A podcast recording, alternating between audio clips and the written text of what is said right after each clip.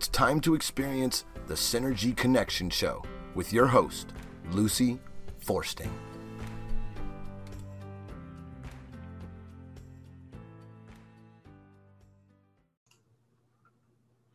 Good morning, everyone. Welcome to the Synergy Connection Show, where we do connect the dots between our physical, emotional, mental, and spiritual lives. Um, if 2020 didn't teach us anything else, it taught us about the importance of being physically healthy and keeping our immune system very strong and our inflammation level low. And I've spoken to people in the past about if you're getting ready to go have a physical, um, please ask for what's called a C reactive protein test that will give you the level of inflammation that's in your body, and you want it below a one. Um, you also need to ask for a D as in dog three test, and that is going to give you your immune system, and you want that number to actually be above 70. Uh, if those numbers are not where you want them to be, then I would highly recommend that you go to the Synergy Connection Radio link, www.synergyconnectionradio.com, and click on Boomers Forever Young. Uh, they have world class products. I use them, and they are one of the sponsors of the Synergy Connection Show. But one particular product um, that I'm highly encouraging people to look at as we're in 2021 and the virus is still with us is what's called gladiator barley. And it is harvested in Canada and it's harvested as a sprout. And what it does is it removes toxins from your body, it rebuilds muscle, and it does reduce inflammation. And just so you know, my inflammation level for the last three years has been a point three. So there's very little inflammation in my body. And my immune system is at an 82. And I said you wanted it above 70. So I'm not particularly concerned as to whether I come down with this virus or any other virus. Um, common sense, obviously, don't be in crowds you know, maybe without some protection. But check out their products if you decide to order uh, if you use my name, L U C Y, in the promo code, you're going to get $5 off of each and every order. And um, so I think, you know, whatever we can do to personally become responsible for our own health and wellness, we should be doing. I have with me today Laurel Clark, and um, she is a certified dreamologist. And I've got to say that I have never heard of that particular certification, but I think it is so cool that we can have somebody who is that knowledgeable to talk to us about our dreams. Uh, she's the author of uh, books, uh, and uh, the book in particular was Intuitive Dreaming. Uh, she has contributed to seven other books on dreams and she is a board member and past president and former board chair of the International Association for the Study of Dreams, past president of the School of Metaphysics, uh, graduate of the Institute for Studies and the College of Metaphysics. So um, I want to welcome Laurel to the show. Uh, she's going to tell you how you can be in touch with her uh, throughout the show so that if some of you have had troubling dreams or maybe dreams that just are very confusing, you may want to get back in touch with Laurel and have her help decipher what those dreams were really all about. So, welcome to the show, Laurel. Thank you so much. I appreciate being here. Um, happy to have you, and, and you're a first time guest. Um, and you're located not in the Florida area. Where are you? I am in St. Louis, Missouri, right in the heart of the United States. And you've had some interesting weather recently. yes, we went from minus zero, which broke records, to 70 degrees within probably 10 days. so it's been quite a, a roller coaster. Oh. Today it's just rainy. Oh gosh. Um, I, you know, it just seems like the heartland, which is, you know, part of St. Louis, obviously, you know, but you get so many tornadoes and I remember one time I was there for a conference and they had 23 inches of snow and it was thundering and lightning and all of the snow came down and nobody could move any place. So, I mean, they literally gave us free rooms at the hotel we were at. So it is um, an area where you can have lots of yo yo weathers, I guess. Yes, that's true. I've actually lived all over the Midwest um, since I went to college in Michigan. And most places I've lived have been kind of like that. In Colorado, it was like that. And uh, St. Louis, the weather, I've been here since 2014, and every year has been quite a bit different. So, mm. and you have a lot of humidity in your summers too. Yes, yes.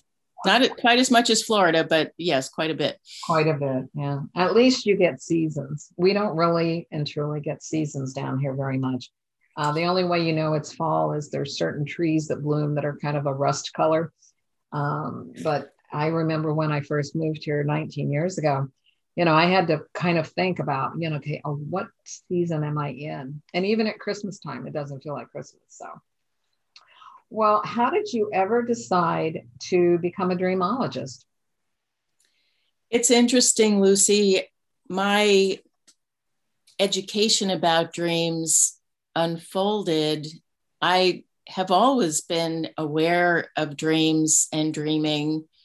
And it seemed like my remembering of dreams um, slowed down and maybe even stopped when I um, was in school as a child. And I believe it was when I was in college that I became aware again of dreams and dreaming, but I wasn't writing them down. And I was in a creative writing class at the University of Michigan. And one of my friends who was in the class wrote poetry that I thought was beautiful. And kind of envied. And I asked her where she got the imagery from because the poetry that I wrote to me seemed much more wordy and kind of brainy. And she said it came from her dreams. So she's the one who taught me how to keep a journal by my bed to write down my dreams. And um, right around that time, I was also going to a therapist who worked with Gestalt therapy and she worked with my dreams as a part of the therapy that we were doing, which I did not realize was not always the case. I thought all therapists work with dreams, but that's not true. And so I did some work with my dreams. And then I became a student at the School of Metaphysics and learned how to interpret those dreams and I have been keeping a dream journal ever since. So I've been keeping a dream journal since 1977. And both with my School of Metaphysics education and also the Institute for Dream Studies, which I also have a certification in, I decided that I wanted to be able to teach other people and help other people and counsel them on their dreams because they've been so val- valuable for me in my own life and my own self growth. You know, um, I, you know, as a therapist for over 30 years, um, I have often asked people, you know, if they remember their dreams, and the majority of people don't. You know, they they kind of indicate that they might wake up and there will be fragments that'll be there, and if they don't write them down, then they're gone. But I can't tell you the number of individuals that say they don't dream. And of course, we know that everybody does. And it's usually done in a theta um, level of sleep, isn't it? Actually, the current research on dreams by people who study the brain and hook people up to electrodes, they used to believe that the only time we dreamed was during the rapid eye movement stage of sleep. Uh-huh. The current research says that we actually dream in all stages of sleep. It's just that the kind of dreams we have are different depending upon the stage of sleep. So when we're just about to fall asleep or just about to wake up, those dreams oftentimes don't have a visual component. They're voice messages. The ones that are in the REM state of sleep, those are the ones that people usually think of as a dream, the stories that have a plot and action. however, whatever stage of sleep we're dreaming in and whatever kind of dreams we have, they all are valuable for our own awareness and understanding. And what you're saying about the dream journal is absolutely true that if people don't write the dreams down, they're not going to remember them later in the day. Or if they do remember, they remember kind of a, a, skeleton of the dream, but not the whole dream. So, keeping a dream journal is a fantastic way to begin to reawaken that connection between the dreaming mind and the waking mind. So you wouldn't really, um, I mean, like stop yourself from going to sleep because you got a message and you wanted to write it down. I guess you would. How does that work? You know, as far as the journaling, do you do it in the morning then? I think it's it, valuable to write down the dreams whenever we're aware of them. So, for example, I have sometimes been falling asleep and then have a dream that seems really profound. And if I don't write it down right then, I'm not going to remember it in the morning. Or if I wake up in the middle of the night with a dream and don't write it down, I'm not going to remember it in the morning. So sometimes I feel like I'm too sleepy and I don't write it down. Other times, especially if it seems like a really important dream, I write it down and I don't like sit up and turn a light on. I actually sometimes write down the dreams with my eyes closed, which sometimes means I can't read it in the morning, but um, usually I can. Uh-huh. Some people use a voice recorder. What I find though is if I I have to wake up too much to speak. So for me, it works better to write it down. Okay, that makes some sense. Um, I know, uh, you know, personally, I do wake up a number of times throughout the night and I do go back to sleep pretty quickly. But um, I always look at the clock and uh, almost, I would say 90% of the time at least, the number on the clock will be something like, let's just give us an example. It might be 515, which adds up to an 11. So I have a lot of 11s and a lot of sevens that are constantly on clocks, or it'll be 222, 333, 444, 555. You know, it'll be some numbers like that. Now, I know those are messages also, but they're different than your dream messages, correct? Yes. So people have different opinions and ideas about what dreams even are, which is interesting to me. The organization that you mentioned at the beginning, the International Association for the Study of Dreams, I've been a member of that organization since 2008. And it has dream experts from all over the world who are in many different fields of work. Some of them are brain scientists, some of them are artists and musicians who get inspiration from dreams. Some are therapists, some study dreams and scriptures.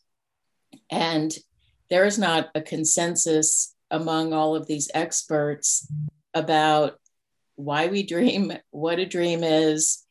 And it's one of the things I love about that organization is I get to learn a lot from people who have different perspectives. So when I talk about dreams, I am referring to the experience that we have when we're asleep. And by asleep, it means that our attention is not on our physical senses, the physical world, the physical body. And it's an actual experience that we have in what I have learned to call the inner levels of consciousness or subconscious mind. And they give us feedback about our own selves, our waking attitudes, our emotions. And so when you're talking about the numbers on a clock and then viewing that as a, a sign or having a meaning, that is what I understand as a function of the conscious mind, actually, to notice that and then to assign meaning to it. When we're interpreting a dream, we are also assigning a meaning to it, but the dream comes from that inner level experience or the the experience of who we are apart from the physical body and the physical senses. Do some of the experts in the field uh, believe that? Uh, I'm trying to decide how to make this as a question. You know, I one of the things and one of the groups that I, I do a lot of following and study with, but one individual in particular is Dr. Bruce Lipton.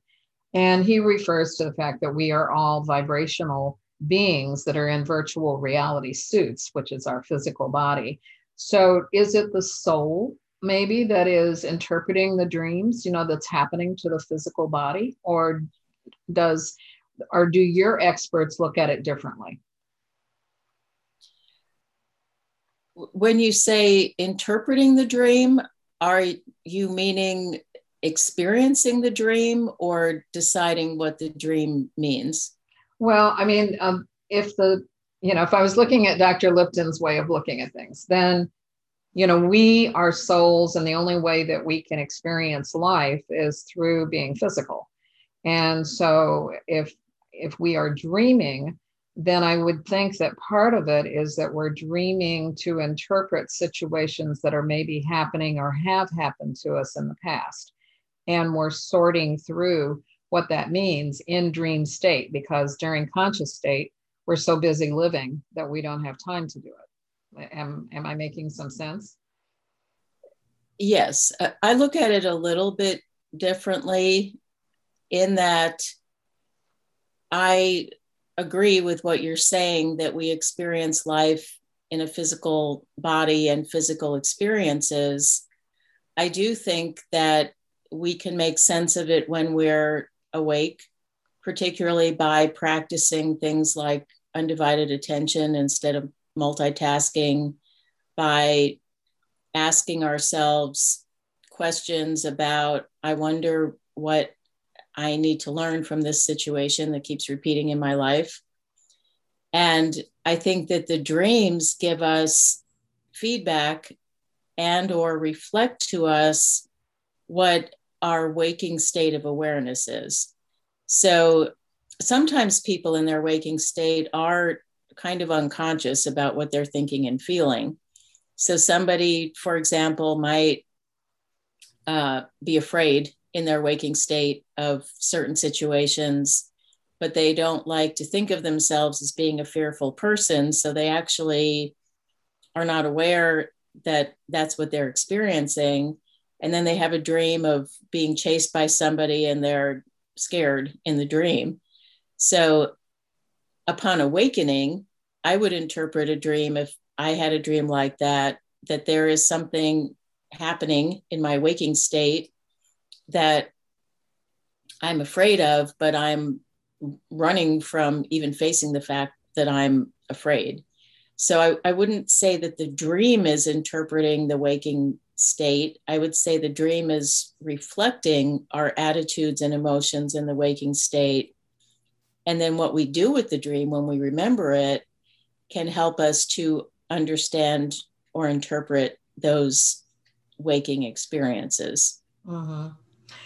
Um, for the individual that is listening to the show that says, I never remember any of my dreams, is there a way for them to remember, you know, or start remembering the dreams that they actually are having? Absolutely. And that's a great question because, as you said earlier, some people think that they don't dream. And the truth is that we do all dream. So, there are a number of reasons why people don't remember dreams. I think the most common is that we don't really pay a lot of attention to dreams in our culture.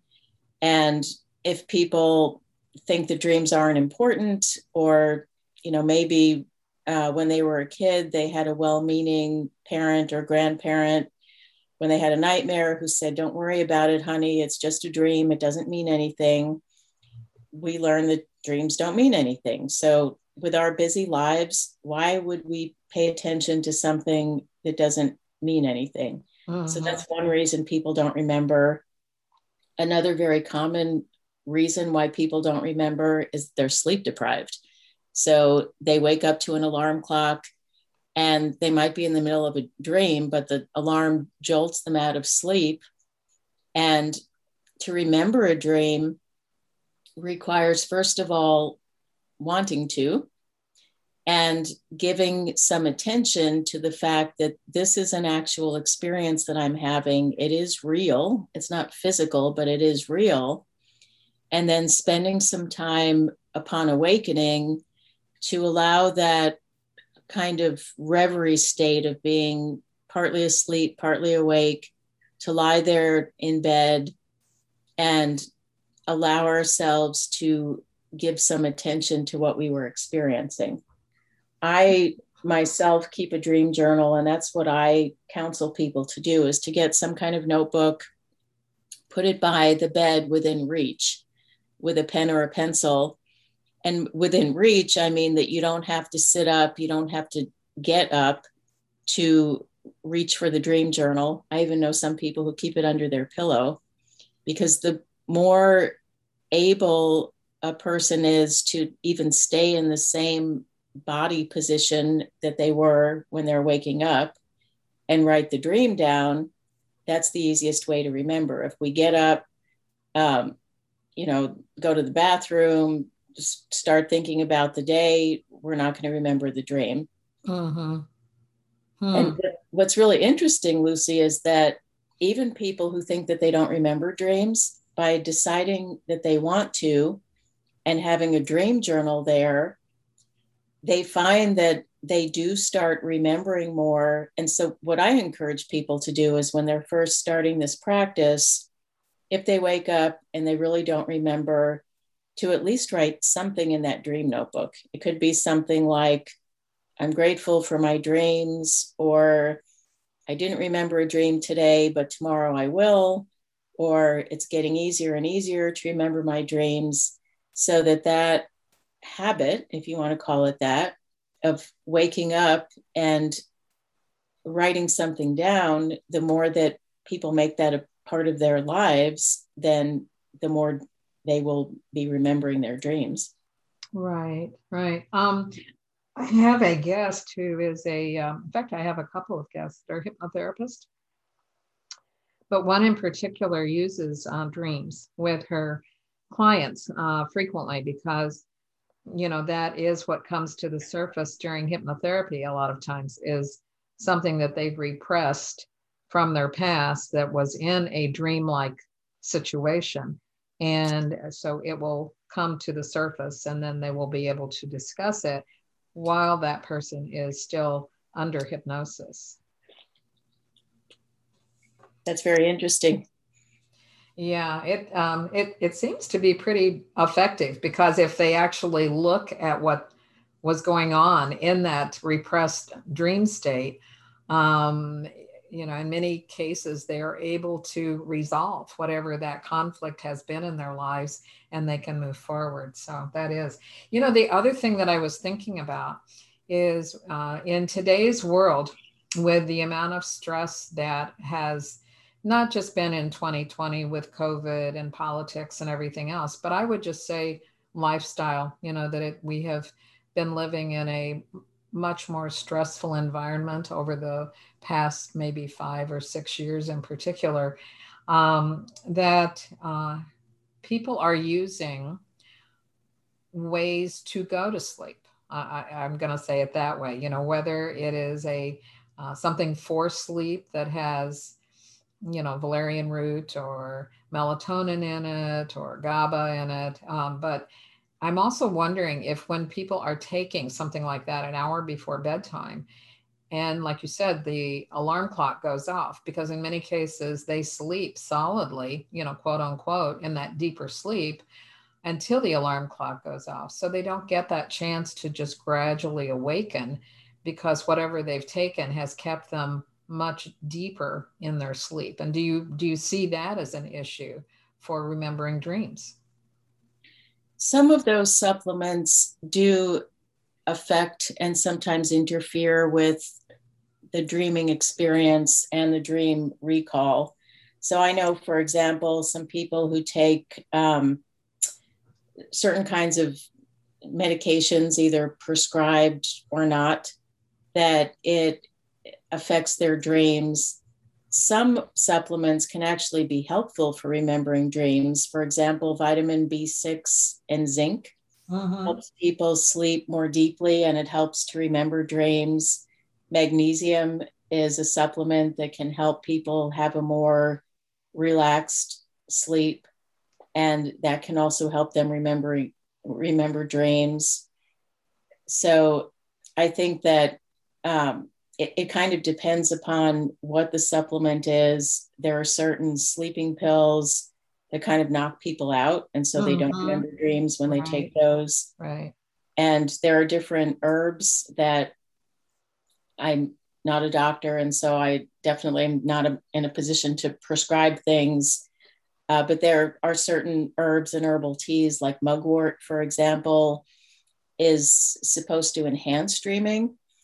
Um, so I think it's important for people to, if they have a doctor, to talk with their doctor about whatever supplements or medications they're taking. And if they're experimenting on their own, I think it's important to learn about what these different supplements um, do to be able to make wise decisions about what to take or not. Right, right.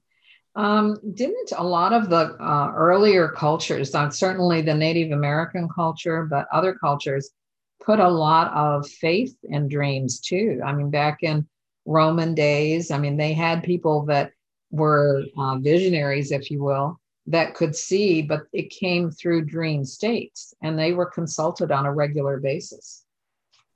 Yes, that's very true. And one thing I do want to say is that in our culture, there are people who still do that. In fact, I'm a member of a couple of different groups that intentionally practice group dreaming. And what I mean by that, there's one group, it's called the World Dreams Peace Bridge, that came about after September 11th, 2001. There was a a message board where people were sharing dreams. And it turned out that there were many people all over the world who had had dreams that had some precognitive indication about what happened in New York. And I don't know if there was any one person that dreamed the whole thing, but putting all of these dreams together, kind of like a patchwork quilt, there's a woman named Jean Campbell who realized, you know, if we had paid attention to these dreams ahead of time, we might have been able to do something about it. And so she started a group called the World Dreams Peace Bridge. And periodically, the people in this group will intentionally dedicate their dreams to dreaming for peace. So if there's um, some natural disaster, like when there was that big tsunami in Japan, people dedicated their dreams to dreaming for some kind of guidance or help, and then they shared their dreams with each other. There have been times when there's been political or social unrest that people dedicate their dreams. In fact, I asked, I moved to St. Louis right at the same time that Michael Brown was killed, and there was so much um, violence. And so I asked the people in that group to dedicate their dreams for peace in St. Louis. And what's amazing is that when people put their minds and hearts together with an intention that is for a greater good, the dreams that people share can be very powerful in offering more than just personal guidance, guidance about what we as humanity need, what we need to do, what we need to understand. I actually, a year ago when the pandemic started, was incubating dreams myself, asking the question, what do I need to learn? I asked questions like, what do we as humanity need to learn? So, eh, dreams can be used for that transpersonal kind of knowledge as well as our own individual knowledge. Mm-hmm. Absolutely. Um, you're familiar with the HeartMath Institute in California? Yes. Mm-hmm. because I know they have done a lot of research on, you know, just across the board in the last, I don't know, 30 years or so about how plants talk to each other, trees talk to each other, um, you know, and and so the dream state, when you talk about something like World Dream Peace Bridge, that really does involve that vibrational frequency, you know, so it doesn't take words, audible words, or something that is physical. It can be done in thought form and um, be sending, you know, that information out there into the universe. Yes, absolutely. Hmm. Um, so your book, what is your book actually about? The book Intuitive Dreaming was inspired initially by some very powerful dreams that I had. I was married to a man who had type 1 diabetes, and in the short time that we were together, he had extreme health challenges. He started to lose his eyesight. He completely lost his eyesight. He went on dialysis um, and he died while he was waiting for a kidney transplant at the young age of 42. So during the time that we were together, we, for one thing, our relationship started out as a long distance relationship, and he also knew about dreams. So we used to experiment with meeting each other in our dreams. We called it having dream dates. So it was kind of a, a fun thing that we did. And sometimes. So tell, tell, me a little bit about that, you know, as you're explaining the rest. But I mean, dream dates, that just sounds like so much fun. yeah, it was fun. So we would um, choose a particular night that both of us knew that we could get a decent amount of sleep and not be sleep deprived. And we would decide okay, we're going to meet in our dreams tonight. And sometimes we would plan on an actual physical location that both of us knew. And we would say, okay, we're going to intend in our dreams tonight to meet at this place. Sometimes we didn't um, imagine a particular place. We just decided that we would connect with each other. And then we'd if we remembered a dream, wrote it down and share our dreams with each other. So it was not always effective. I mean, it was effective in terms of it being fun, but in terms of actually both of us having a dream that we connected with each other, sometimes that was effective and sometimes it wasn't. Uh-huh. Uh, what it did, though, is that it established the connection that we were connected in the dream space. And this was before cell phones. So we also had a very strong telepathic connection.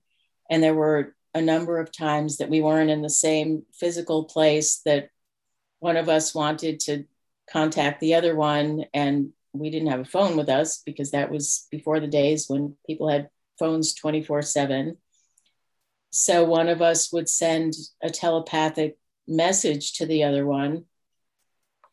And we also found that we had that same kind of telepathic connection in the dream state.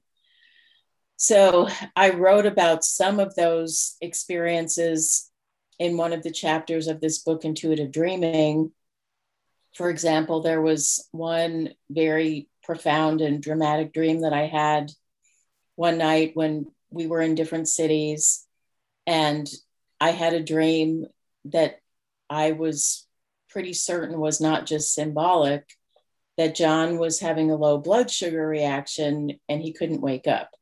So, if your listeners are not familiar with type 1 diabetes, when somebody injects insulin, it lowers their blood sugar. And if they have not eaten enough, then the blood sugar can drop down um, dangerously low and they can go into a coma and die.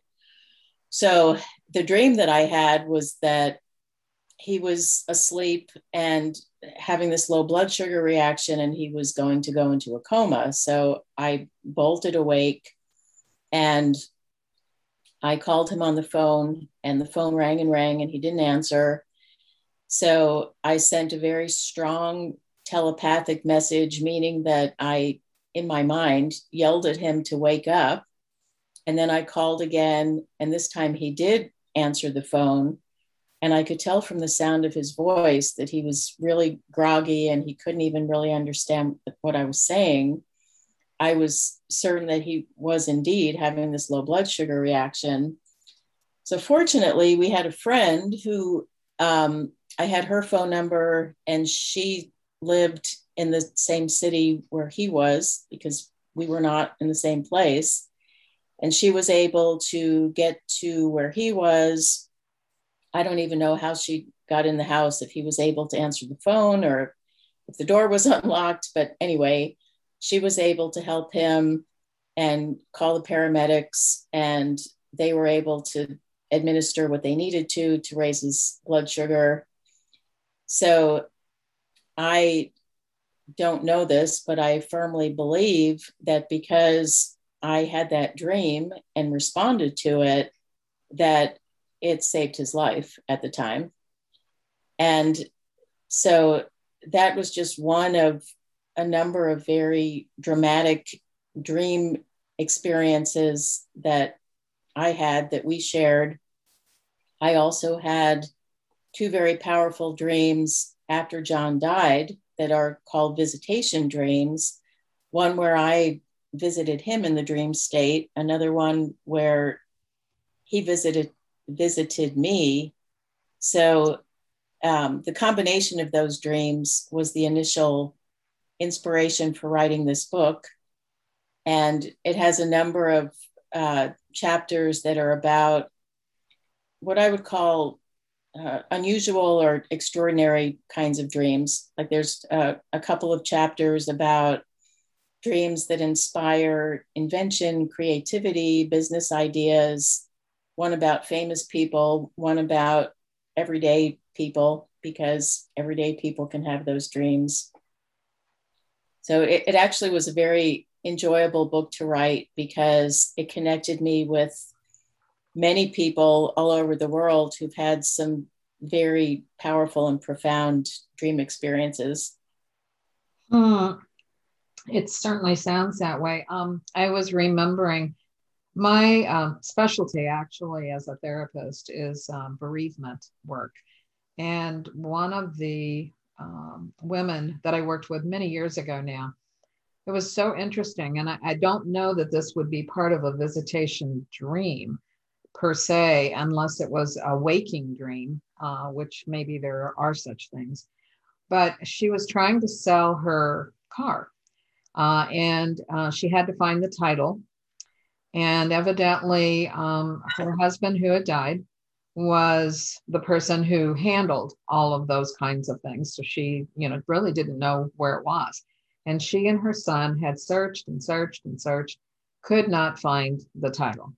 And so her son left, and um, she walked into what had been their bedroom. And she literally felt his presence in the room. And he told her very clearly to get um, like a step stool and that the box that the title was in was on a certain shelf. And sure enough, it, the box was there and the title was there. And she would have never looked you know for it in that location because it it didn't it was out of character of where he would have put things.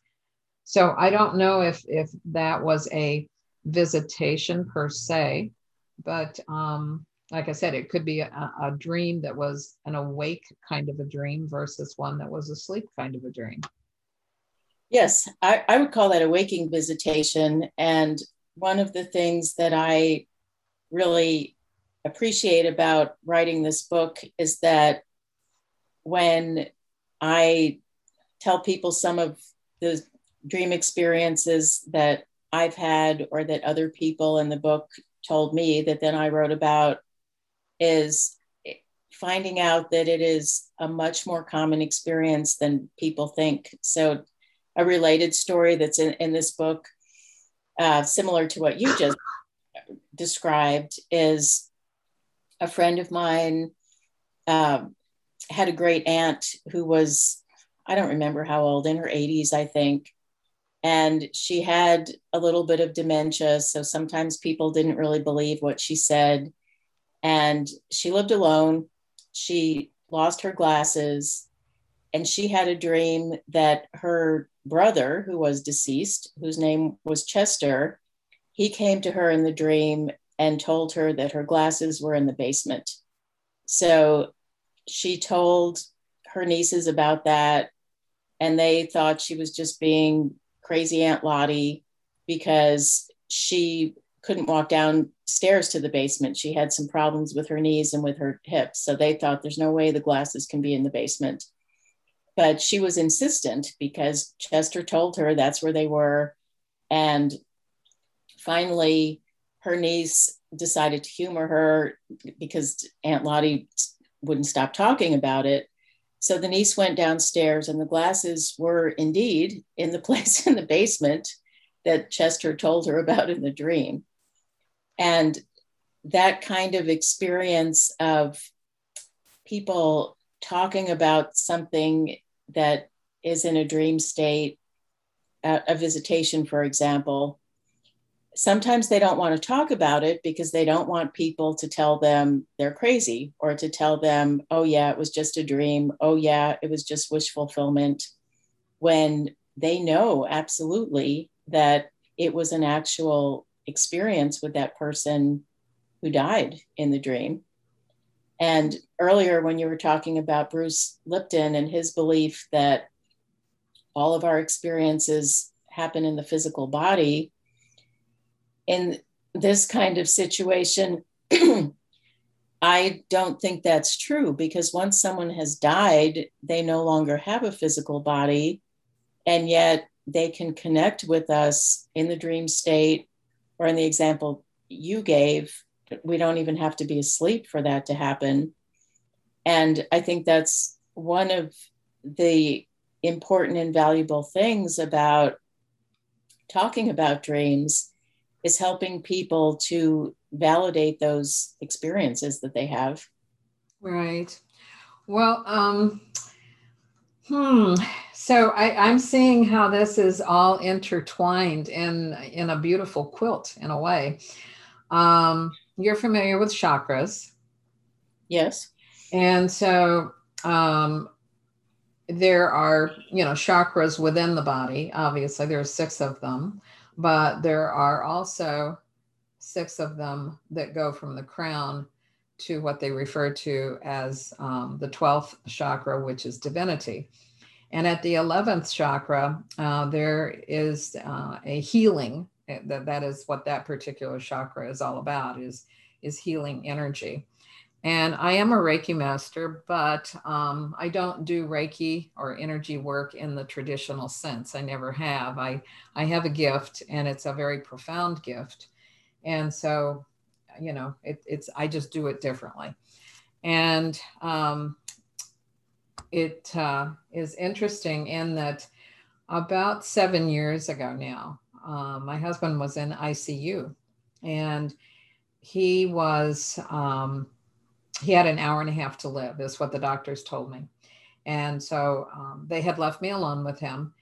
And I don't know, again, you know, as far as it relates to what you're talking about with vis- visitations or um, in the dream state and the physical state and spiritual state. But what I do know is that I have, uh, I don't know whether they're guides, angels, or both, but they talk to me frequently. And what they said was put your right hand on the top of his head, put your left hand on his heart. And of course, I'm thinking to myself, he has an hour and a half to live. I'm not sure what this is going to do, but I did what, what was requested. And when I do do energy work on people, I get very, very quiet.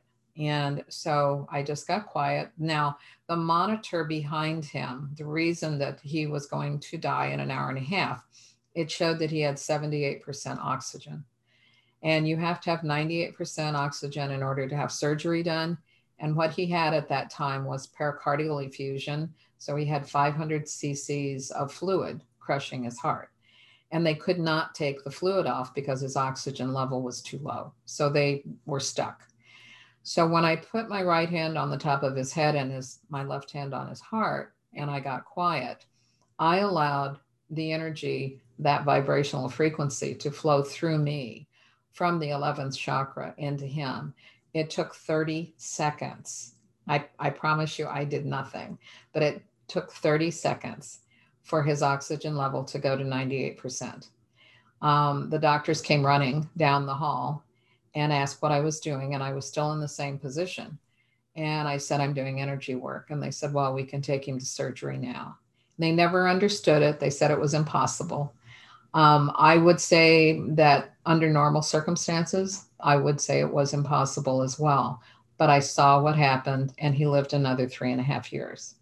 So it's interesting how we are so connected from a vibrational frequency, and we have the ability to have information come through dreams or come through guides or spirits. It i think it really does depend on where we are in our own personal frequencies. Does that make sense to you or or would you see it differently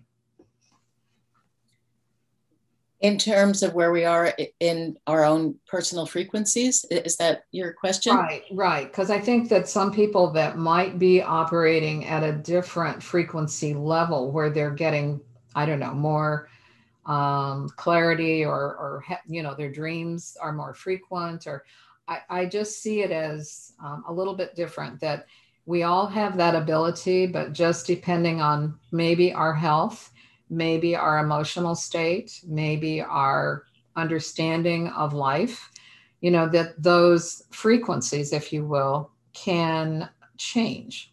And then, you know, dreams come in and out or information comes in and out. I agree with you that there are a lot of factors that can enter into it.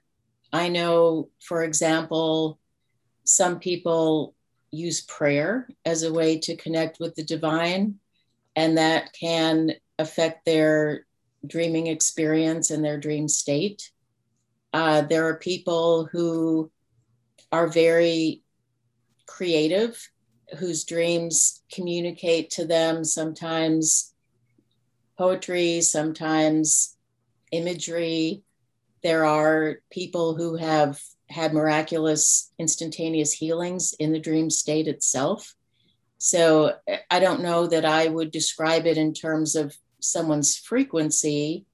I do think that it has to do with a person's individuality. I think sometimes it also has to do with their belief system that people can have a, a dream experience.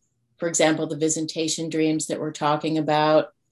I'm not sure what people do if they don't believe that there is life after death, if they if that changes their experience of it or perception of it. So I, think there are a lot of factors that enter into the kinds of um, more than physical experiences people can have. Right, right. And I think that's why we have so many different ways of looking at life, if you will, you know, because uh, we do have, you know, whether it's the medical model, you know, which everybody's very familiar with at this moment because uh, we're looking at how do we stay healthy, how do we fight you know disease in general. So we have you know that approach. We have maybe a religious prayer approach. Maybe we have a metaphysical approach. Maybe we have you know cultural understandings whether it's native american or aboriginal you know but we have all of these different ways of approaching a situation and i i honestly believe that all of them are accurate you know depending upon where you want to sit um, so, you know, whether it's Bruce Lipton or Deepak Chopra or uh, Gregg Braden or, you know, somebody else, I mean, it, everybody comes from a slightly different perception, but it doesn't mean that it's incorrect. It just means that it's the one that works for them. And so, you know, with dreams or with healings or with going to your physician and you know doing the traditional medical model to get well you know on whatever level it might be. But i think dreams can help people get well you know if they can take the time to learn how to do it and then actually look at what their dreams are saying. Would would you agree to that? Yes, absolutely. I think the dreams are an essential part of mental, emotional, and physical health. And I think even if somebody doesn't interpret their dreams, simply becoming aware that they are dreaming and writing those dreams down can help them to be more healthy because they experience more of who they are. So they become more whole through that process.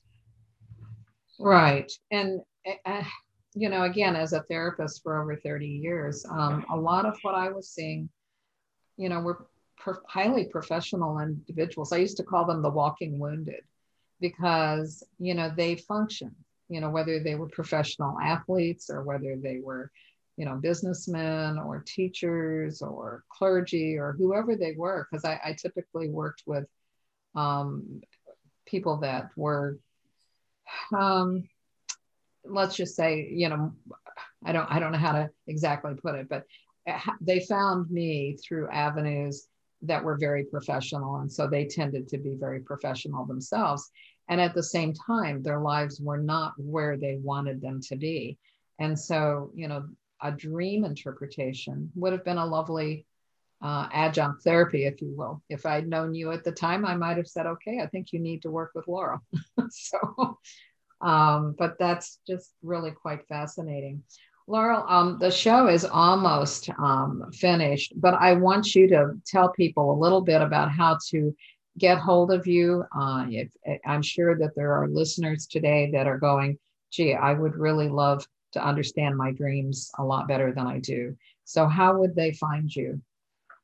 The simplest way to contact me is by email, and my email address is Laurel, my first name, L A U R E L, laurel at laurelclark.com. So it's Clark, C L A R K. I do have a website that is laurelclark.com. It's currently uh, being updated, um, but you can also contact me directly through the website.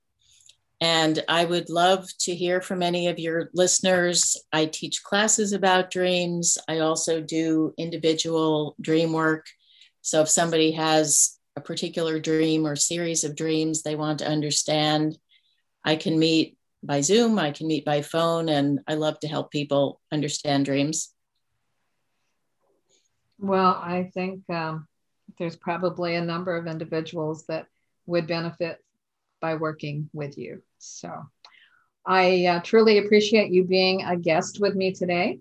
And uh, hopefully, um, listeners will be in touch. Certainly, they can find the shows, uh, all of them are archived at www.synergyconnectionradio.com. But uh, they're also on iHeartRadio, they're on Apple Podcast, uh, they're on Google Radio, and on um, I'm trying to think of the fourth one. Um, anyway, there's four of them, and I'm drawing an absolute blank at this moment. So uh, please uh, check out the podcast. Your favorite uh, platform is the one you can listen to it on. And uh, please join us again next week at 11 o'clock and go out there and make this your very best life. Thanks so much.